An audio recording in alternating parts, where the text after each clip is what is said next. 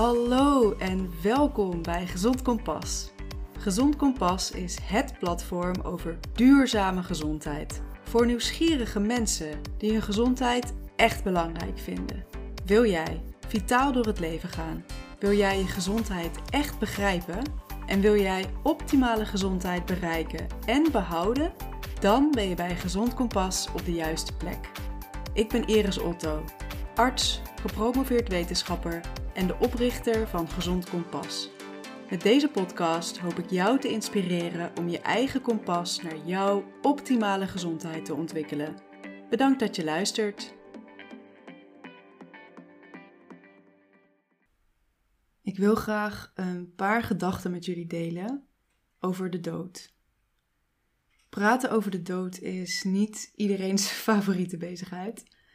Maar ik denk wel dat het een mooie manier is om bewust te worden van het leven dat we hebben. En het leven dat we willen leven. En op welke manier we het willen leven.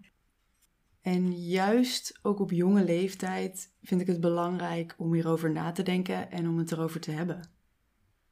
Een paar weken geleden werd mijn geliefde kat Elvis ziek en hij moest met spoed naar de dierenarts. Ja, je schrikt daar natuurlijk ontzettend van en je maakt je zorgen mijn hoofd en mijn hart waren gevuld met gedachten en emoties. Wat als hij er straks niet meer is? En gelukkig is hij nu weer topfit. Maar ik weet dat er een moment komt waarop hij zal komen overlijden. En dat geldt ook voor mijn geliefde naasten, de mensen waarvan ik hou. Mijn ouders die zijn mega vitaal, maar ik realiseer me ook dat zij een keer zullen gaan. En dit liet me nadenken over de dood. De enige zekerheid in dit leven is dat we allemaal ooit een keer zullen sterven. Dat is de cirkel van het leven en dat leerde ik als kind al van de Disneyfilm De Leeuwenkoning, een van mijn favoriete Disneyfilms overigens. En de dood boezemt veel mensen misschien angst in, want hoe voelt het om dood te gaan en wat gebeurt er dan met je? En ik kan daar geen antwoord op geven. Ik heb de dood slechts vanaf de zijlijn meegekregen huisdieren die zijn overleden, uh, opa en oma's, mensen uit de omgeving. Dichterbij het daadwerkelijke moment van overlijden stond ik tijdens mijn kooschappen in het ziekenhuis. En er zijn me drie ervaringen heel sterk bijgebleven. En ik zal kort iets delen over deze ervaringen, omdat ze een diepe indruk op me hebben gemaakt. Ehm, je kan ook een minuutje doorskippen als je het liever niet wil horen. De eerste ervaring was een man met een jong gezin. Die werd opgenomen met een bijzondere oncologische aandoening. En twee dagen later zou ik een presentatie over zijn casus geven aan uh, de artsen en de andere co-assistenten. Maar tijdens de overdracht die ochtend werd verteld dat hij al was overleden. En deze man ging dus van relatief gezond naar dood in drie dagen. De tweede herinnering die ik heel scherp op mijn netvlies heb, is tijdens een dienst op de spoedeisende hulp. Een jongetje van elf werd binnengebracht nadat hij op het voetbalveld was ingestort. En ik herinner me veel details van wat ik zag, maar vooral ook het zichtbare verdriet van alle artsen en verpleegkundigen, omdat het al te laat was om hem te redden. En een soortgelijk verhaal ervaarde ik op de SEH in Suriname. Daar was ik zelf betrokken bij een reanimatie en in wat wel een eeuwigheid leek te duren, heb ik echt alles wat ik in me had gegeven in hartcompressies bij een jonge vrouw. Maar het mocht niet baten.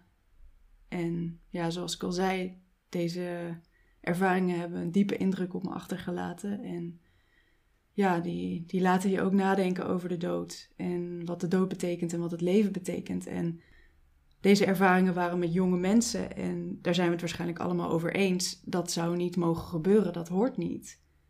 Want overlijden is iets voor oude mensen. Dat is iets voor, voor later, voor als je oud bent en het leven is klaar.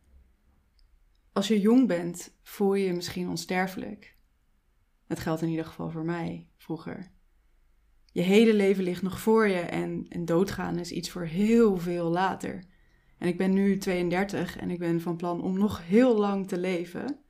Maar ik realiseer me wel steeds meer dat mijn leven nu en hoe ik voor mijn gezondheid zorg, dat dat ook impact heeft op later. Op hoe ik me zal voelen als ik oud ben en op welke manier ik zal kunnen leven als ik oud ben.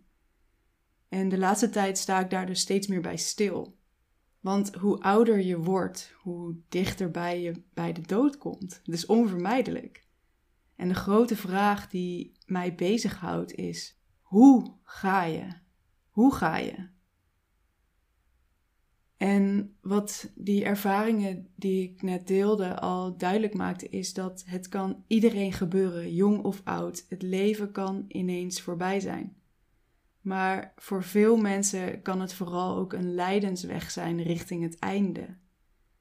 De laatste levensjaren zijn voor veel ouderen geen pretje. Eenzaamheid, verminderd functioneren van lichaam en geest, vervelende aandoeningen en een dagtaak aan medicatie en doktersafspraken en thuiszorg. Dit pad naar het levenseinde is veel minder acuut dan die ervaringen die ik net heb gedeeld. En daarom valt het misschien wat minder op. Het lijkt wat minder heftig, minder ingrijpend.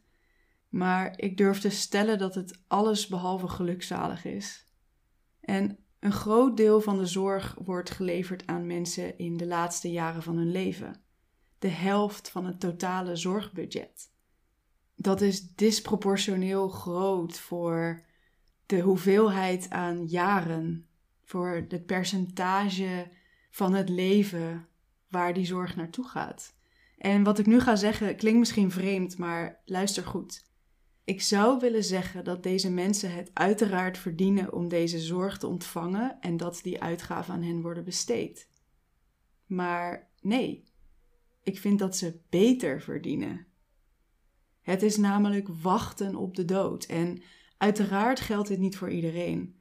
Maar voor een groeiend gedeelte van de bevolking is de wachtkamer van Magere Hein gevuld met zuurstofapparaten en teenamputaties en hartoperaties en een pillendieet. Wat is dat voor een leven? Het lijden weegt niet meer op tegen de mooie dingen in het leven. En wat ik me dan afvraag is: is dat een waardige manier van sterven? Is dat hoe we willen gaan? En soms kan het ook niet anders. Hè? Soms zijn er dingen gaande in het lichaam waar we niet voldoende tegen kunnen vechten. En ik voel enorm voor die mensen die zo graag nog zoveel meer uit het leven hadden willen halen, maar het niet meer kunnen. Maar er zijn ook veel aandoeningen waarbij we in een eerder stadium kunnen ingrijpen en zo, zo ontzettend veel lijden kunnen besparen. En ik heb het al eerder gezegd: meer leven aan de jaren toevoegen in plaats van slechts jaren aan het leven. Want wat is de kwaliteit van het leven in die laatste uh, 5, 10, 20 of misschien wel 30 jaar? We zien steeds meer chronische aandoeningen die eerder in het leven ontstaan en die kunnen het leven letterlijk verzieken. We zijn allemaal bang voor kanker, maar what about andere welvaartsziekten die soms zelfs als normaal of erbij horend worden beschouwd? Chronische ziekten zoals diabetes of hart- en vaatziekten zijn echt geen feestje. Dus nemen we het leven voor lief? Nemen we onze gezondheid voor lief? We weten vaak pas wat we missen als we het kwijt zijn. Maar dat is eigenlijk heel zonde, want we kunnen het ook voor zijn. We kunnen het ook voorkomen. Ik geloof echt dat er manieren zijn om lang en gelukkig te leven. Om langer in een goede gezondheid door het leven te gaan.